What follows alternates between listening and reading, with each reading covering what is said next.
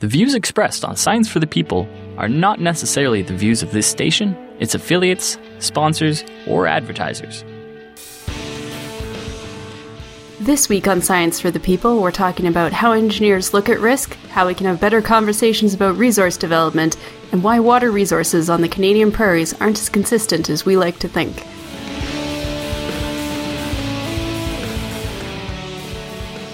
Welcome to Science for the People. I'm Marion Kilgore, a mechanical engineer and your guest host for the week. So I'm here with Dr. Leanne Lefsrud, who is a researcher at the University of Alberta and teaches engineering and safety and risk management. Uh, thanks for joining me. Thank you. Thank you for having me, Marion. It's a real pleasure to be on this program. So has the public conversation about risk changed over time? I have friends who work for oil and gas companies and they say, you know, we've always done it this way. Why do people have a problem with how we do things now? Um, yes, absolutely. The conversation has changed. Uh, I'm working with folks in cognitive psychology, uh, Dr. Chris Westbury and Dr. Jeff Hollis, and also with folks in computer science, um, Eleni Stroulia, Dr. Eleni Stroulia. And what we've done is um, gathered up the uh, traditional media articles about uh, resource development, um, as well as um, Facebook and uh, Twitter to understand how um, the public is talking about uh, different resource uh, development questions, um, how they put words together, uh, so we can look at how people create meaning by uh, the co-location or co-occurrence of words, um, the kind of value systems that they talk about resource development, and also the emotionality uh, with which they talk about resource development uh, more broadly. So when I talk about resource, it's not only oil and gas. We looked also at um, electricity, railroads, pipelines. Um, I'm trying to remember what else, forestry, to then say how do we understand um, uh, what resource development looks like and how it's changed through time. And we got uh, almost a half a million uh, articles uh, in traditional media. Uh, about these resource conversations, and then uh, we, like I said, talked about or, or analyzed um, through semantic co-occurrence how words are used together, um, the meanings um, the values and then the emotionality. And uh, indeed, we can actually see that um, the conversation has, shifted quite dramatically um, 1989 um, to present day. Um, about those resource conversations about you know how do we understand what is development and um, how we feel about it and what we value and uh, we find that there's such a, a, a, real dramatic shift um, in around uh, 2009 with regards to the oil sands. So we no longer talked about it as being oil sands. We started uh, talking about it as tar sands, um, which was um, a, a, purely descriptive term that was used in the 1970s. And um, it was replaced by oil sands or, or bituminous sands, which is um, more uh, technically correct term.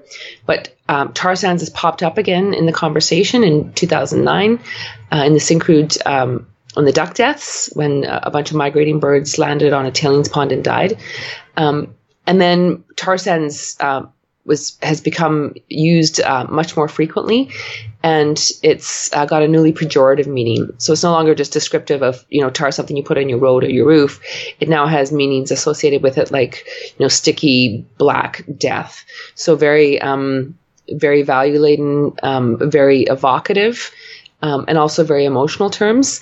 And what we find is that actually um, the negative emotion associated with tar sands also spills over and and uh, creates negative, uh, increasingly negative words associated with oil sands too.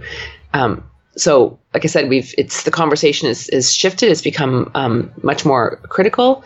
Um, it's become much more uh, polarized. Um, so my my PhD research, I did network analysis. So how are words using together, and you can look at what clusters of words are used together, and uh, what was previously kind of a nicely distributed, you know, overall conversation uh, centered on oil or, or um, generally um, it's now become really polarized. It's it's you know with one side claiming tar and one side claiming oil, and um, very very polarized. So yes, the the conversation has changed dramatically in terms of of the meanings, the values, the the emotion with which we talk about these things. Um, it's also changed in terms of who's talking to whom. Um, it's no longer kind of a general conversation. It's it's become very polarized conversation, and like I said, we can actually measure the conversation using um, like semantic uh, co-occurrence network techniques to then say how do how do we and who's so how are we talking about it? Who's talking about it? And who's more or less likely to talk to each other?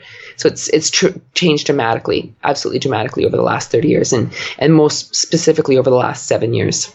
So when industry groups uh, try to use the same sort of language that, say, environmental groups or public interest groups are using to talk about a resource like the oil sands, um, does their attempt to use the same language work out, or does it sometimes backfire, or is it just not useful at all in, in moving the conversation into some place that everybody can agree on?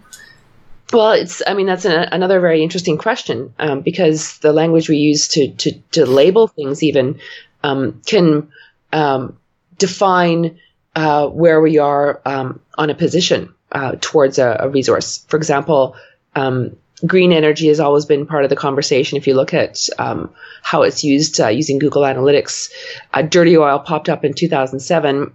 Um, and it's pretty much claimed by the critics, by the environmental groups against the oil sands.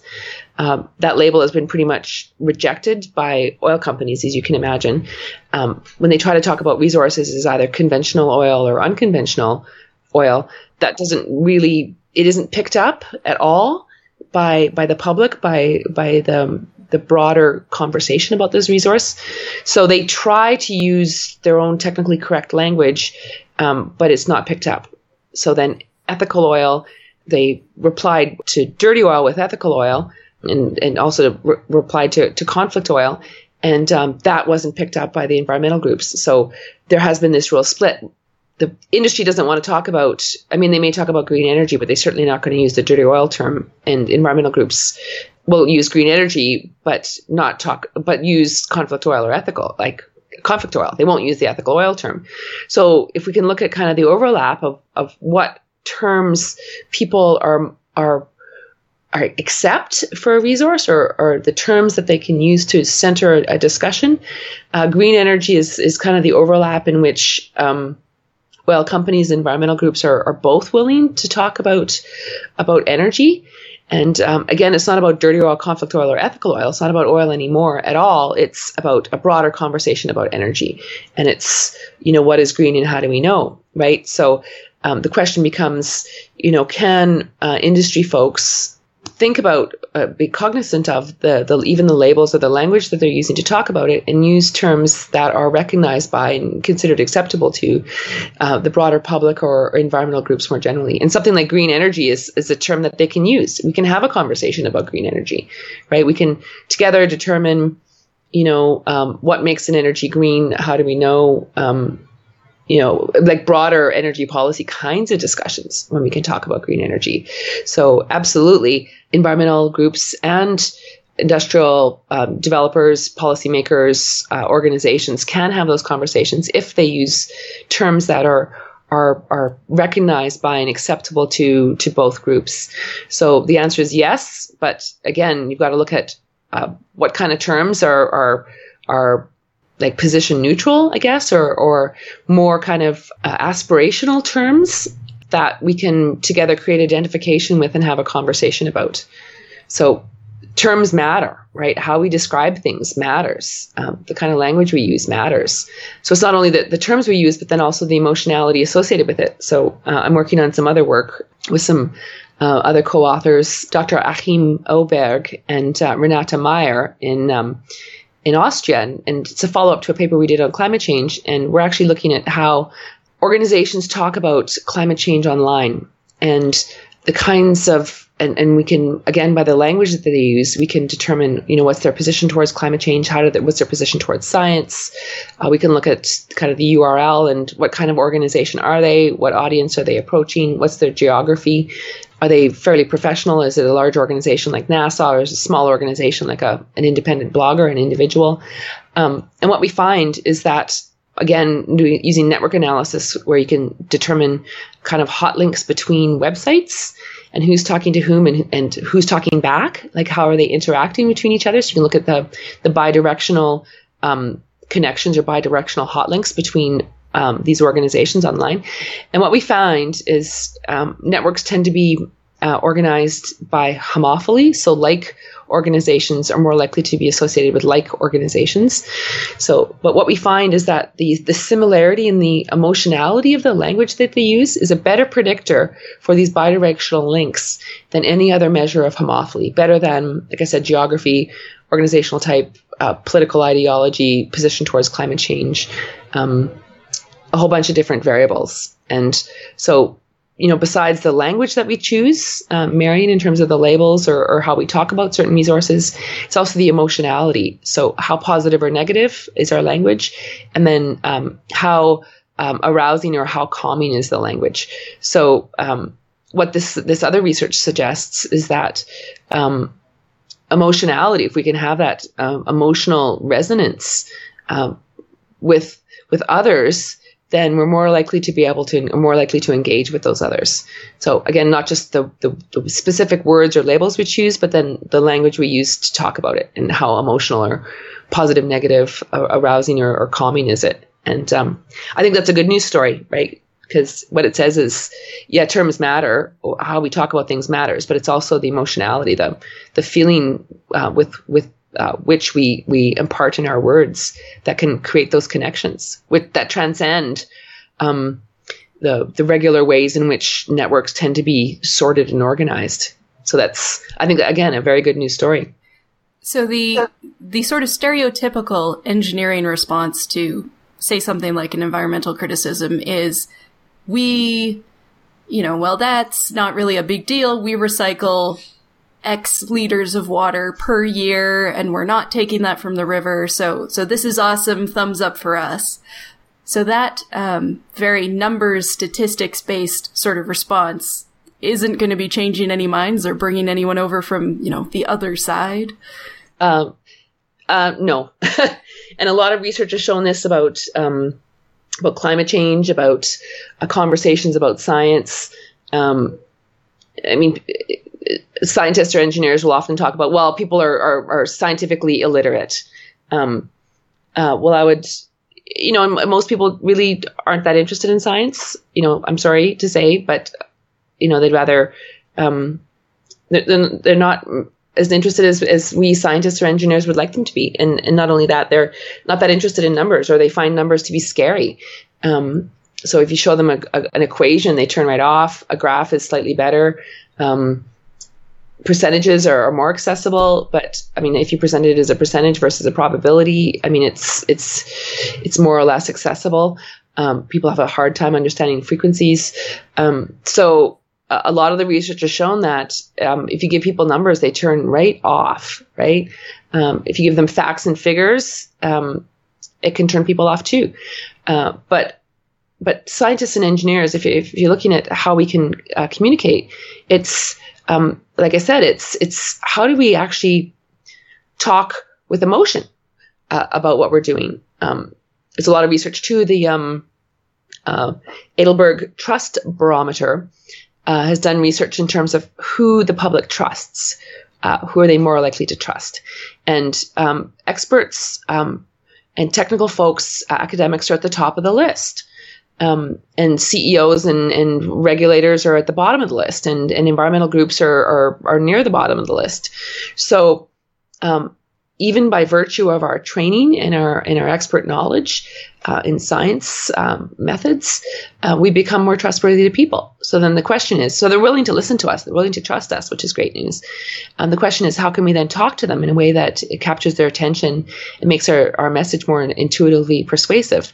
Um, and some research that I'm doing with with another uh, group of folks, uh, with um, Heather Graves, she's in English literature and film studies, and Nelson Phillips, who's in a business school. We're looking at actually um, how can you use images like like pictures, right, in combination with words, and uh, and a lot of research shows that um, pictures are much more likely to capture attention, uh, much more likely to make messages more intuitively understandable, um, and allow people to to reconsider data or evidence in a in a way that they wouldn't have before, such that they can engage more uh, in more in-depth reasoning and consider potentially uh, contradictory or, or, information that where they have to kind of engage more deeply and, and make sense of something. So as engineers, what does this mean? Well, people trust us they have faith in, in what we're doing. Um, and if we can use emotion and pictures in terms of how we talk to, to folks about what we're doing, uh, can be much more um, much more accessible and much more successful in terms of, of relaying some of those those facts, some of those details, um, than just giving a percentage or a statistic or a, a graph. So if we can uh, show images, if we can show, like I said, show the emotion, show how we're, we're, we're people just like them, then we're much more likely to be able to connect with folks. And I know engineers aren't comfortable with, with, with emotion, right? We like to think, oh, we're, we're objective, we're science based, we're fact based. But um, bottom line, again, emotion has shown that we've got kind of the logical, rational way of reasoning, but then we have uh, emotional reasoning, which is a is a parallel pathway. And in fact, um, a lot of psychology has shown that this emotional reasoning pathway is it actually governs all of our logical reasoning. So in fact, we do have biases. In fact, we do have emotion, and to be able to recognize that and to, to um, acknowledge that is is both a, a better equips us in terms of how we do our job, but it also better equips us in terms of how we talk to folks about things so I think that that's again, it's we need to as engineers and, and technical science folks uh, need to be able to acknowledge that and then say, okay, how do we harness this in terms of the work that we do or, or how we communicate uh, with different stakeholder groups. So when you look at, say, uh, the magazines at the checkout counter at uh, at the grocery store, they have a lot of stories, you know, mm-hmm. emotional type stories, stories about people. So is that one strategy that can be really effective in communicating with the public? Absolutely. Uh, exactly. Absolutely. A story about people, right? And um, you know, not that we need to have Kim Kardashian talking about the oil sands or or pipelines, but I mean that's why um, the, the public is now much more interested in pipelines or much more interested in, in the oil sands than they were before because you've got, you know, someone like James Cameron going up and, and seeing the oil sands. You've got someone like uh, Mark Ruffalo um, on Capitol Hill opposing pipelines because it's just it's people that they they um, in stories narratives right that they can um, uh, they can identify with and, and buy into and pay attention to um, and um, again, as technical folks, it's like, okay, now what kind of stories can we tell? And our data tell stories, right? Um, our, our landscapes tell stories, our, our, industries tell stories. And if we can um, recognize that we are um, we are the authors of our own story, um, then that can be very, very powerful. And and just getting back to kind of the labels that uh, people have used to describe the oil sands. Um, like I said, green energy uh, was used, you know, as or, or like much much earlier than 2004. Um, the the um, industry was silent, right? They didn't. Uh, dirty oil popped up in 2007. Um, the industry didn't respond uh, with with ethical oil until till 2010. So uh, years later, like as much as three years later of, of this idea of dirty oil, if we technical folks, engineering scientists, are not telling our story, if we're not controlling the narrative, then other people are. And it's not going to be our story. It's not going to be our narrative. It's going to be someone else's narrative. And that's really what's happened in a lot of these resource conversations is that others have, have captured that narrative. They're able to, to put people in the stories. They're able to have a protagonist and an antagonist and all those juicy things that we like to see. Um, is that captures our, you know, the personal interest story. Um, and again, as engineers, geoscientists, um, scientists more broadly, technical types, um, we have really avoided the personal. We've really avoided the, the narrative of the story. Um, and again, it's how can we we tell those stories in a way that's engaging, in a way that's personal, in a way that's visual and emotional. And um, I mean, that's that can be a really valuable way of of having those those difficult conversations about energy policy, or climate change, like conversations we're really not having now on a on a substantive um, scale right? Like I said, it tends to be very polarized, and um, you know, with with you know each like, environmentalists talking in, to each other, and, and and industry folks talking to each other, but really not talking um, between and across in a way that we need to have those conversations. So uh, when we talk about getting getting emotion involved and getting images involved, I mean that sounds a lot like marketing is that some like do we want the marketing departments involved in these conversations or or should we be I, I guess the alternate side is we should be focused more on making sure that the people out talking to the public are telling personal stories but you know it it, it has a feeling like marketing might get involved. Right. I mean, marketing. I mean, that's um, like a, a, common criticism when I talk about my work. They're like, "Oh, you're just going to market, and it's about manipulating public opinion towards towards a certain resource." And I, I recognize that that that can be a concern, absolutely. But bottom line is is that the science has to be solid, right? Policy has to be solid. The the, the technical uh, research has to be done and like I said, as, as engineers and scientists, we have um, an ethical commitment to um, protect the public and, and hold the environment is, is paramount. Like we have to. That's that, that's what we're doing here. What we, it's it's it's protecting the public and, and the environment. So it's it's not about just you know talking with with with sweeter words and and showing glossier pictures. It's much more than than than that. It's how do you engage effectively with these different groups, these different stakeholders who have very legitimate concerns, and how do you understand their concerns? How do you hear their concerns? And on that basis, it's not just about marketing, not just about what you say. It's about what what do what do companies do differently? How do we develop our resources differently? Um, what what does that look like? Um, and uh, like I said, the stuff that I'm doing with with psychologists and computer scientists, it's it's the, the, intent is how can we use those conversations to to kind of monitor what are emergent risks or, or the public believes are, are, emergent risks, and then how can we use that to engage more effectively with these different stakeholder groups? And it means not just marketing; it's it's or the stories we tell. It's how do we actually do things differently?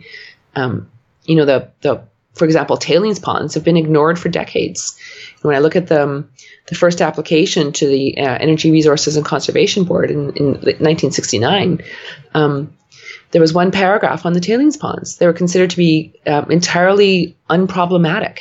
Um, yeah, there was going to be a throughput, uh, throughput rate and the water be put back in the river and it would all be fine. It would all be fine.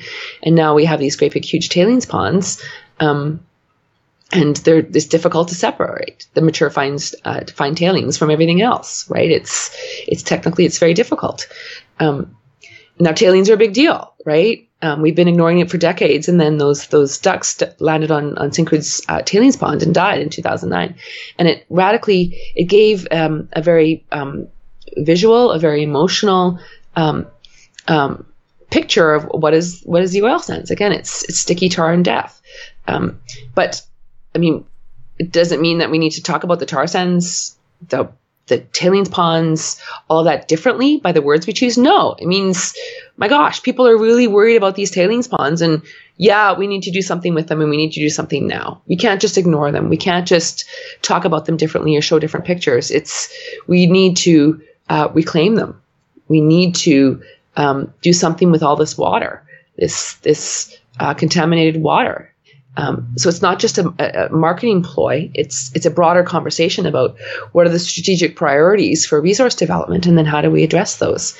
And um, you know, up until like I said, 2009, the tailings ponds weren't a priority. I mean, they were. Don't get get me wrong. Like millions of dollars were spent on, you know, how do we we separate and reclaim these tailings, but it wasn't it wasn't the number one priority. It was down the list, and now resource companies are saying, okay, now these are these issues are important issues, right?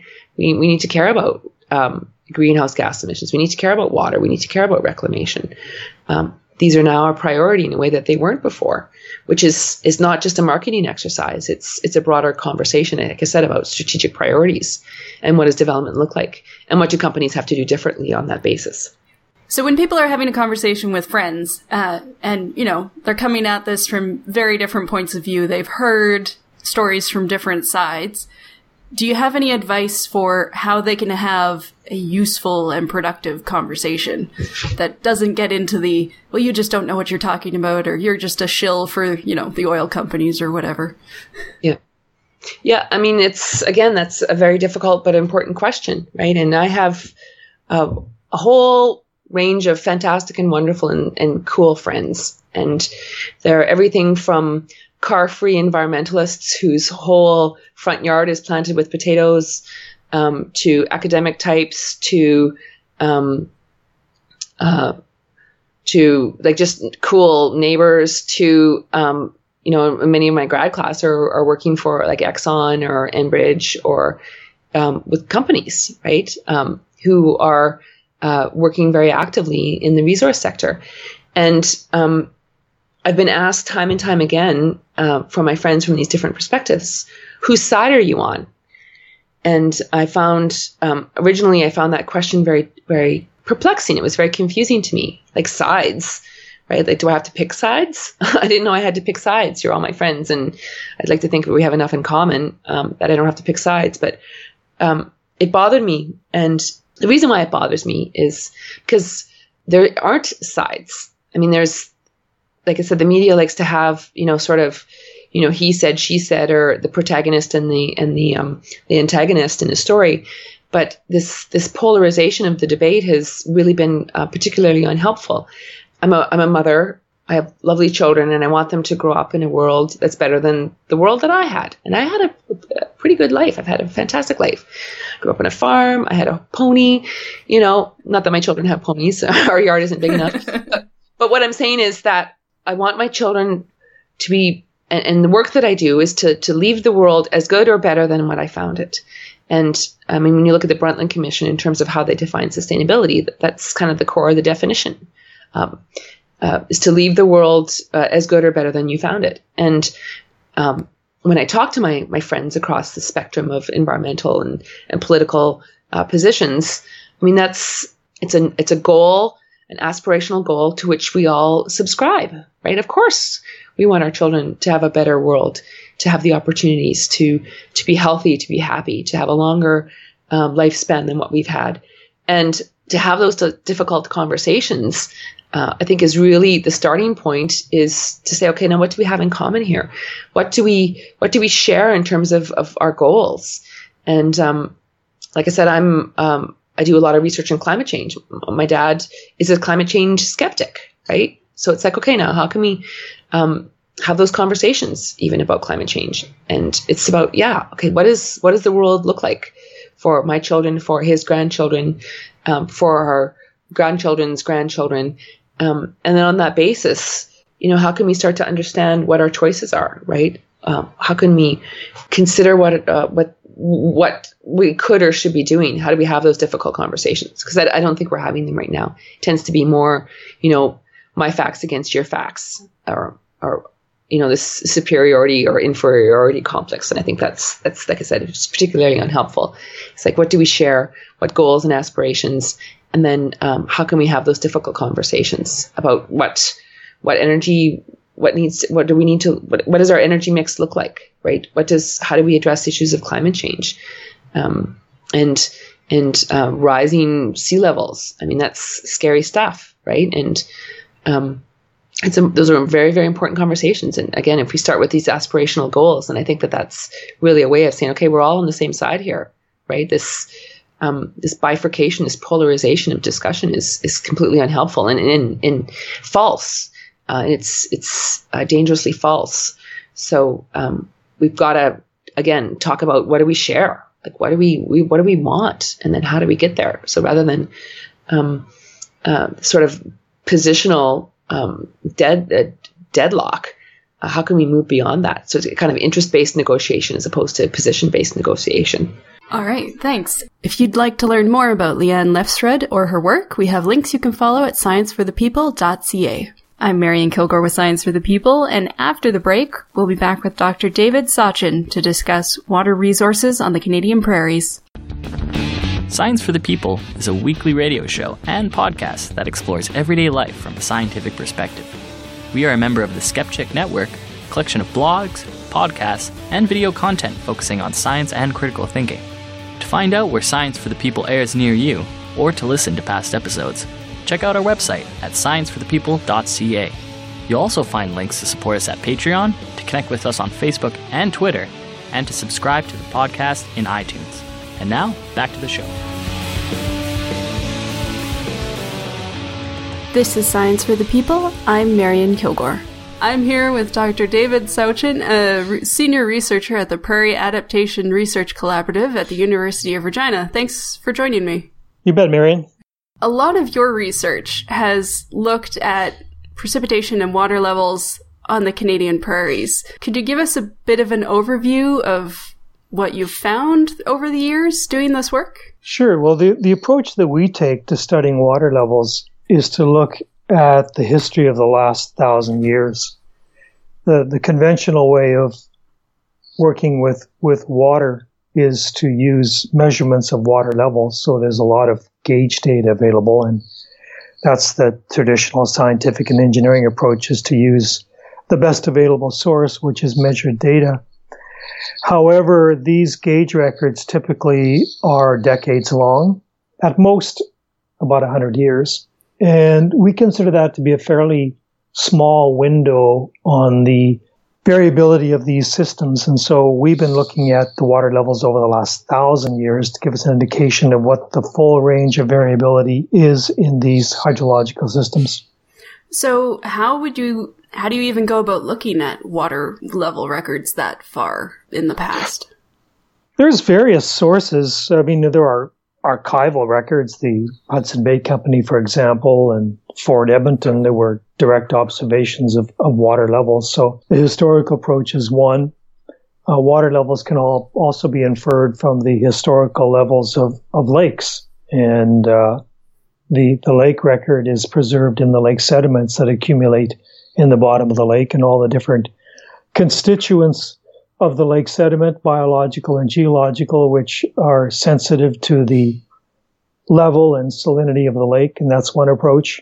But the approach that we've taken is to collect old wood because trees are part of the hydrological cycle. They take water from the soil, they transpire water, water evaporates from trees, and so there is a statistical relationship, there's a, there's a mathematical relationship between the amount of water which is available for tree growth and how much trees grow. And that relationship was particularly strong in the, in the driest environments because on the Canadian prairies, well, throughout the southern prairies, there are no trees because there isn't enough water. But where there is, like in the island forests or in the river valleys or on the margins of the of the grassland, where there is sufficient water, um, the trees have soil, they have good soil, they have light, they have carbon dioxide, uh, and they have heat in the summertime, but the limiting factor is moisture. So what really controls the amount of wood that's added by trees is how much water is available in these dry climates. So when you look back at a thousand years worth of data on water levels on the prairies, uh, what do you see? Are there are there broad trends over time, or has it been fairly consistent? I wouldn't describe them as broad trends. I would describe it more in terms of cycles.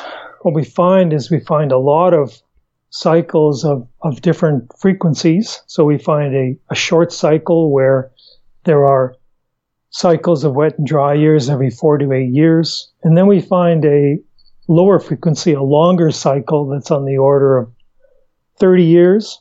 Uh, when you combine a period of 30 years of drier conditions and 30 years of wetter conditions, you have a full 60 year cycle. And so that 60 year cycle turns out is fairly important, but it's not really evident in the, the measured water level records because very few records exceed 60 years. And even those that do, you only see a single cycle. So the real advantage of taking this paleo or, or long term perspective is to capture the lower frequency in the variability of our climate and our water supply.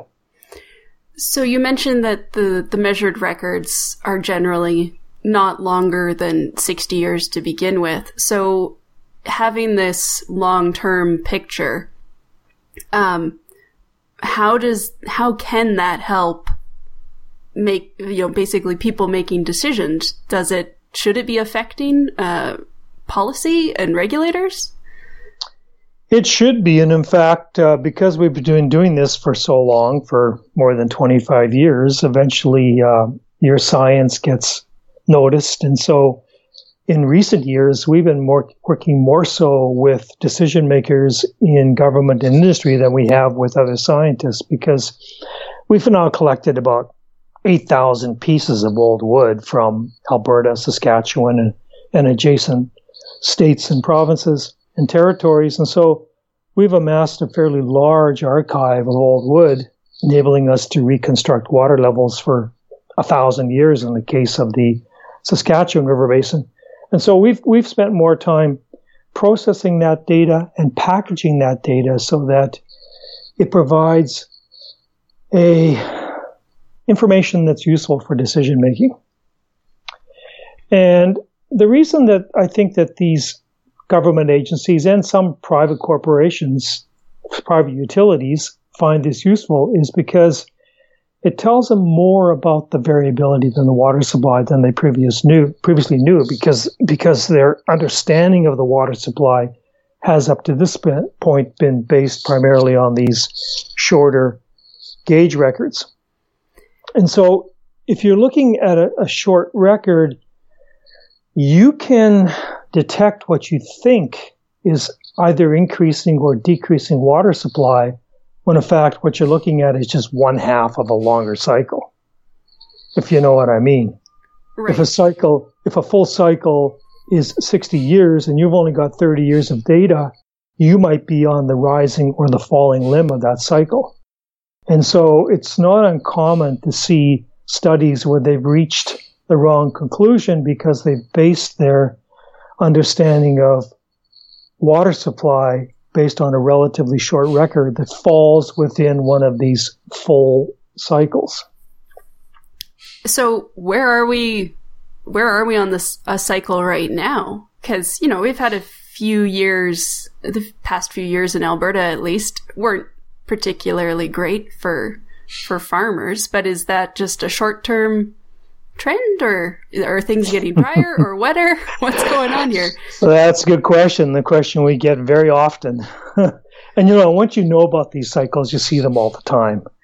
And the cycle that, that most people know about, that shorter cycle, the four to eight years, is La Nina El Nino. And it's quite well documented now that when there's an El Nino that is warm water along the equator in the Pacific Ocean, that we tend to get warmer and drier weather on the prairies. And conversely, if there's a La Nina, colder water off the coast of South America, then we tend to get cooler and wetter conditions on the on the Canadian prairies, and uh, that that what's called tele, it's called the teleconnection because it's a connection between the ocean and where we live, but it's over a long distance, so it's called a a teleconnection like a telephone. Mm-hmm. That teleconnection with uh, El Nino La Nina is very well documented, such that there's actually companies that will provide seasonal weather forecasts for for a price. For a price, they'll give farmers or a utility or a municipality a weather forecast for next winter or for next spring, and it's based primarily on the status of El Nino and La Nina. Now, the longer cycle is also driven by sea surface temperatures, but it's in the North Pacific Ocean where we get most of our water. Because the source of water on the prairies is the Pacific Ocean, to a lesser extent the Gulf of Mexico and the Arctic, but primarily the Pacific Ocean. And so these air masses that form over the Pacific, they travel over Western North America. They leave most of their precipitation in the mountains in the Rocky Mountains in our case, and then the snow melts. And so most people on the prairies get their water from the north and south Saskatchewan rivers and to a lesser extent the Athabasca. Just about everybody in Alberta and most of the people in Saskatchewan get their water from the North and South Saskatchewan River, which is snowmelt coming out of the Rocky Mountains, and the amount of snow and the amount of rain is determined by the temperature of the Pacific Ocean. The temperature along the equator tends to shift every four to eight years. There's a longer cycle in the northern Pacific where temperatures tend to shift about every 20 or 30 years. Scientists call that the Pacific Decadal Oscillation, and it explains the longer cycle in the climate of the Canadian plains. So then, in the case of the Colorado River, when they decided how much water everybody could withdraw, it's more than is currently sort of should be taken out of the river. Yeah, and and the, the, the, the states and the cities along the river are entitled to much more water than actually is available from the river, with consequences that, for example, the, the river is nearly dry by the time it gets to Mexico. And uh, that story is told in numerous books and articles about how the Colorado River is really overallocated because the um, the agreement was struck during a wet period. That's not unlike the story in Alberta, actually, because um, when we look at our tree ring record, there are times that are much, much drier than the 20th century in Alberta. Now, I hate to say that because, I mean, my family on both sides of my family were homesteaders in Alberta. And in fact, my mother's family had to leave southern Alberta during the, the dirty 30s. So there had been really bad droughts that affected people, including my family. But those droughts aren't nearly as long or severe as droughts we see before Europeans came to Western Canada. There was a drought that happened in the 1850s, just before Alberta was settled for ranching. And the a guy, an explorer named John Palliser, came through and said, "Don't bring Europeans to Western Canada." He said it'll be forever comparatively useless, and he advised government not to settle. And of course, they ignored the scientific advice. But um, that that drought of the 1850s is very clear in our tree rings, and it's it's quite a bit worse than the 1930s. If there are worse yeah. droughts than what we saw in the dirty 30s, what would a major drought have been in the past? well, we spent a lot of time trying to exp- try, trying to um, express what those droughts were like in modern terms. Now, the 30s were bad for sure, partly because it was the first bad, long drought that we were exposed to as Europeans. And so we discovered we had been farming inappropriately and we'd farmed places like some eastern Alberta that shouldn't have been farmed. So for various social and, and, environmental reasons, the 30s were bad, but climatologically they weren't as bad as previous droughts. So what we've done is we've taken some of these long, severe droughts of previous centuries and we've tried to put them in terms that people today can relate to.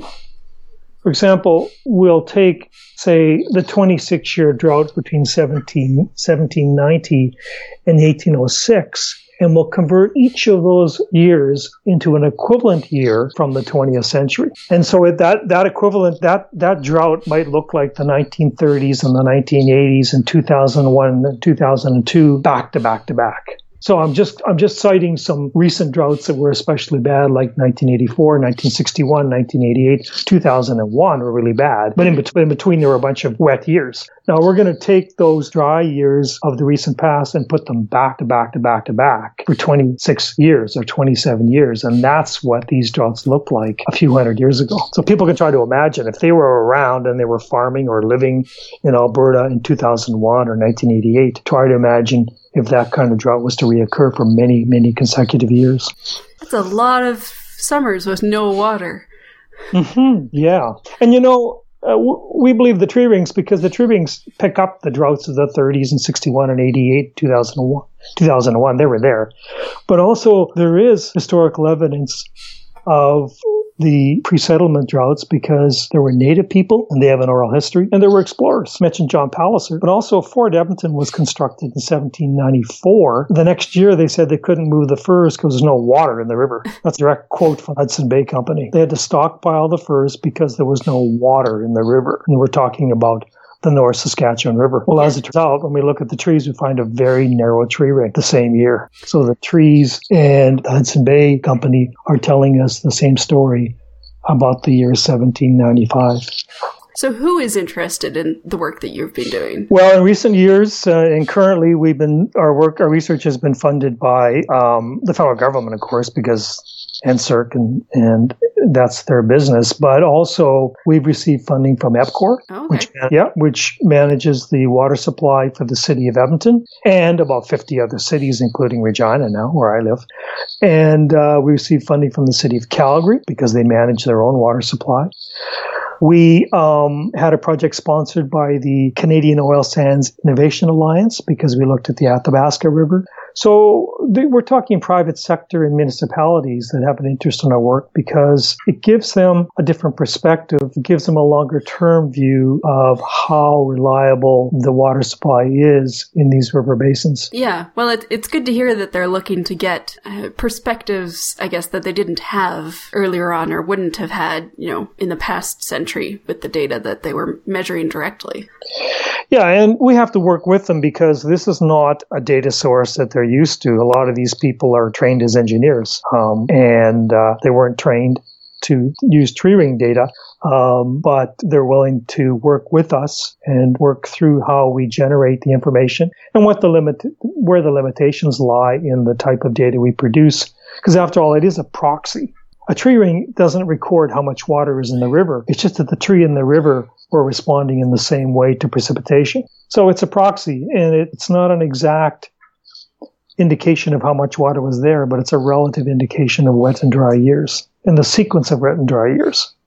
So, um, and, um, and so we, we found it quite, at least I found it quite satisfying working with these, uh, private utilities and, and municipalities and, uh, actually observing them realize that this is a, a reliable and reasonable data source and, and they think of applications that don't occur to us because we know the tree rings and we know hydrology, but we don't know the operation of their utility or the operation of their municipality. And uh, so they can think of applications for our work that, that wouldn't occur to us given the uncertainties inherent in predicting, you know, climate off into the future, what would you suggest that industry and regulators and municipalities should be doing to basically mitigate the risk there of the variability in water supply? yeah, another great question. And our tree ring lab, our research program is based at the Prairie Adaptation Research Collaborative, where our mandate is to inform adaptation planning on the prairies. So uh, we've given a lot of thought to that to that question.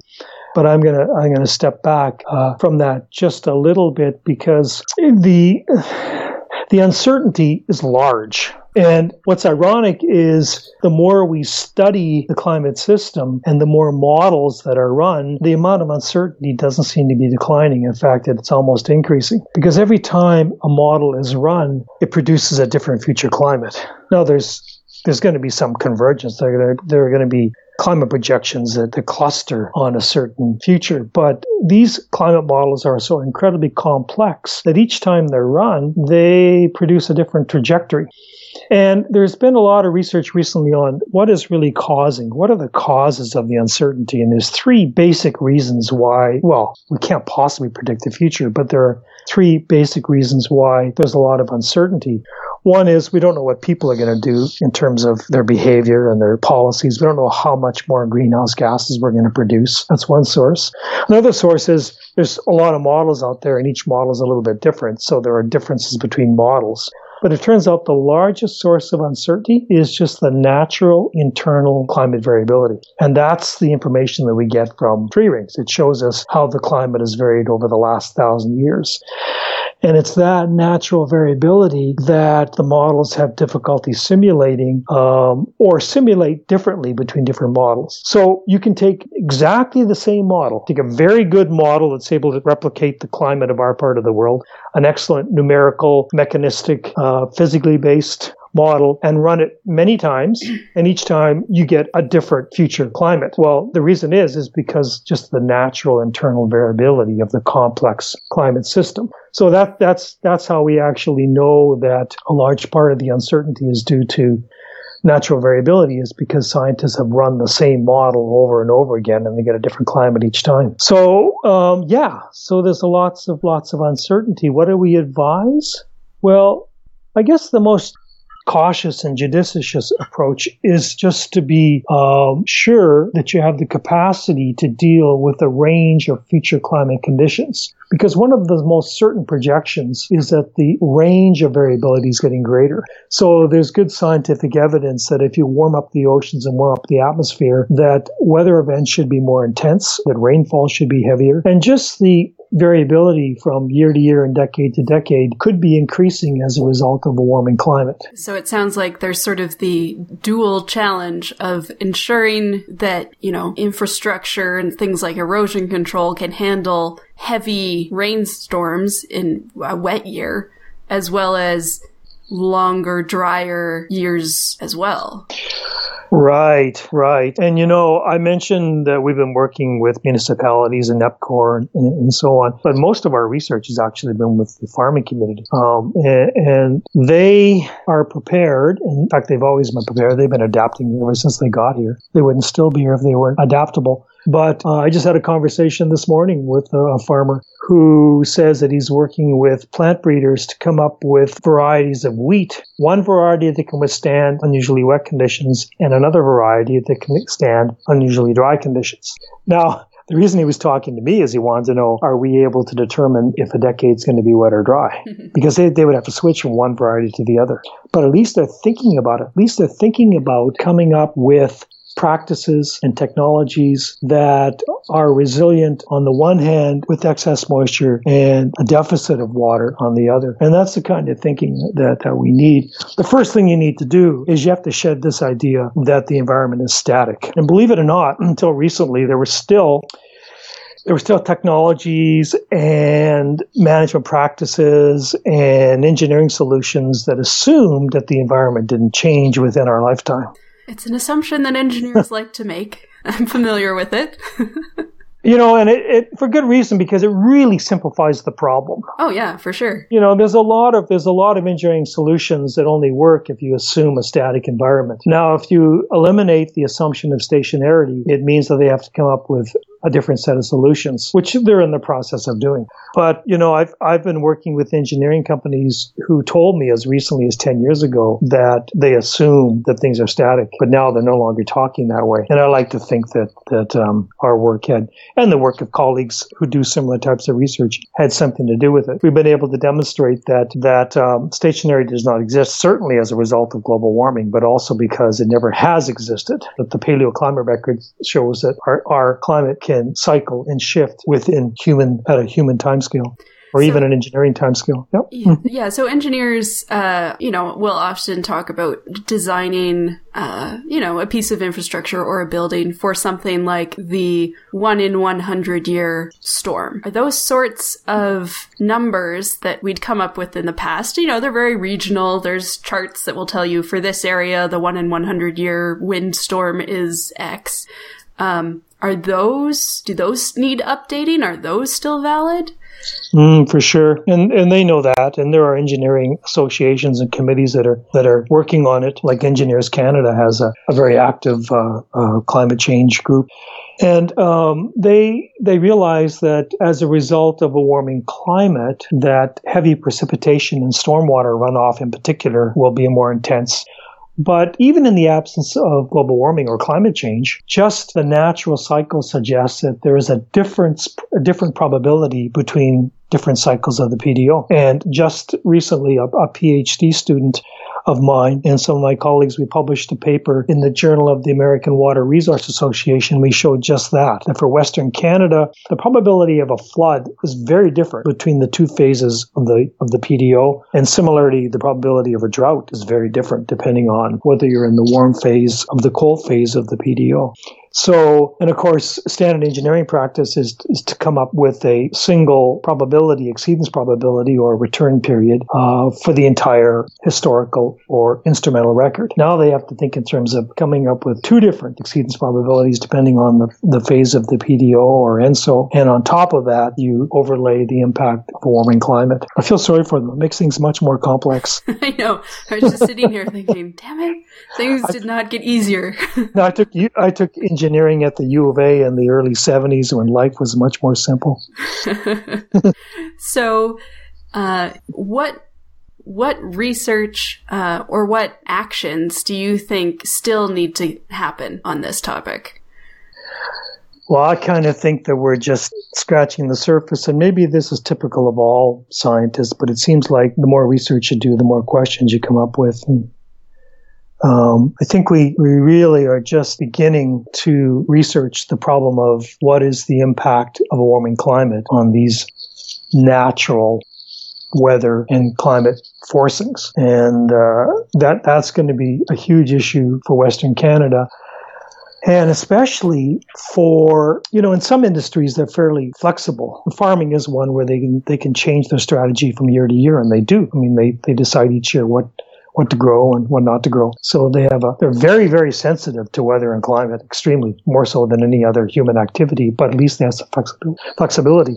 In other industries like mining and oil and gas, they tend to build these structures that take years to build and they won't be decommissioned for 50 or 100 years. So they'll be operating in a different climate. That's one reason why we've actually had a major oil and gas company express interest in using our ring data because they're involved in the oil sands, where there still, still are plans, believe it or not, for, for a major expansion of the oil sands. Um, and if there is, they're going to be building uh, mines and, and in situ drilling operations that won't come into play, that won't come into operation for many years and or several years, and will still be operating in 20 or 50 years. So they have to think in terms of which phase of the PDO are they going to be operating in and how much different will the climate be. Because, of course, processing of the oil sands takes a fair bit of water. Yeah. So, so that, well, I mean, at least they're thinking ahead. Yeah, and I give them credit for that. And I was kind of overwhelmed when I got a call in my office from a big oil company in Calgary and said, "We want to talk to you." Oh, that's cool. and they went went to Calgary and sat in their boardroom and they said, "We want to use your tree rings." And I said, "Well, good for you." And uh, I felt like retiring at that point. Like I've done it. I've done it. Call it a high water mark and exactly walk away. walk away. What else can I achieve? And it's fun working with these people. It's great. Yeah, well, and I mean that's that's the thing, right? Because they don't want to go ahead and build all this infrastructure and then find out 25 years from now that they're only allowed to use half the water that they thought they could. Exactly, and the way they, the terms they put it in is okay. If we if we um, overestimate the water supply, then all we've done is a bit of excess engineering. We have over-engineered the project, uh, thinking there's more water. But if we underestimate the water supply, if we're wrong in that direction, it's catastrophic. We have to shut down the mine. Yeah. And so and so they would rather uh, err on the side of, of underestimating the water supply, which is why they're looking at some of these long droughts in the tree record. The thing about these long pre-industrial droughts is they will reoccur. I mean, they only happened a couple hundred years ago. Geologic time, that's nothing. Yeah, so it's just a matter of time before we see one again. They're going to happen again. I mean, that may not be in this century, it might be in the next century, but but every century has had its long drought. 20th century was the 1930s. The 19th century was the 1850s. Um, and so every century has had a really long drought. The worst, but the difference is those long droughts occurred when the earth was cooler. Right. The most challenging scenario for Western Canada is going to be a long drought in a much warmer climate. Right, because you'd be getting more water evaporating out of the soil just to start with. That's right, from the soil and the rivers and the lakes. Hmm. And so it'd be like a double whammy. It'd be like one of these long droughts happening again, but under warmer conditions. Well, sorry, sorry to bring you bad news, but I mean, no, there are there are when we, we, we give that information to to to um, the ag sector and to oil and gas, and they, they think about, you know, they they they they have they have policy people and they have planning people who think about what would we actually do if we had a really long drought in a warmer climate. Mm-hmm. Well, thank you very much. If you'd like to learn more about David Sauchyn or his work, we have links you can follow at scienceforthepeople.ca. That's all the time we have this week. Thanks for listening. See you next time on Science for the People. Science for the People is produced by Rachelle Saunders and edited by Ryan Bromsgrove. Helen Quivalon is our publishing liaison. We get research help from Josh Witten and consulting support from Desiree Schell. Our frequently seen guest hosts are Marion Kilgour, Anakin Hazra, and Jessica Yaros. Our theme song is called Binary Consequence, and it was written and recorded by Fractal Pattern. Science for the People is entirely listener supported. You can find us on Patreon, where you can support us with monthly donations in any amount, or you can send us a one time donation in any amount via the donate page of our website.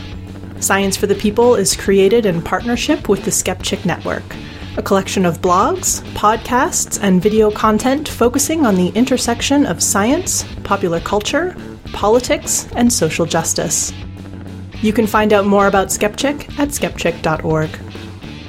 The show is hosted by science news writer Bethany Brookshire and me, Rachelle Saunders.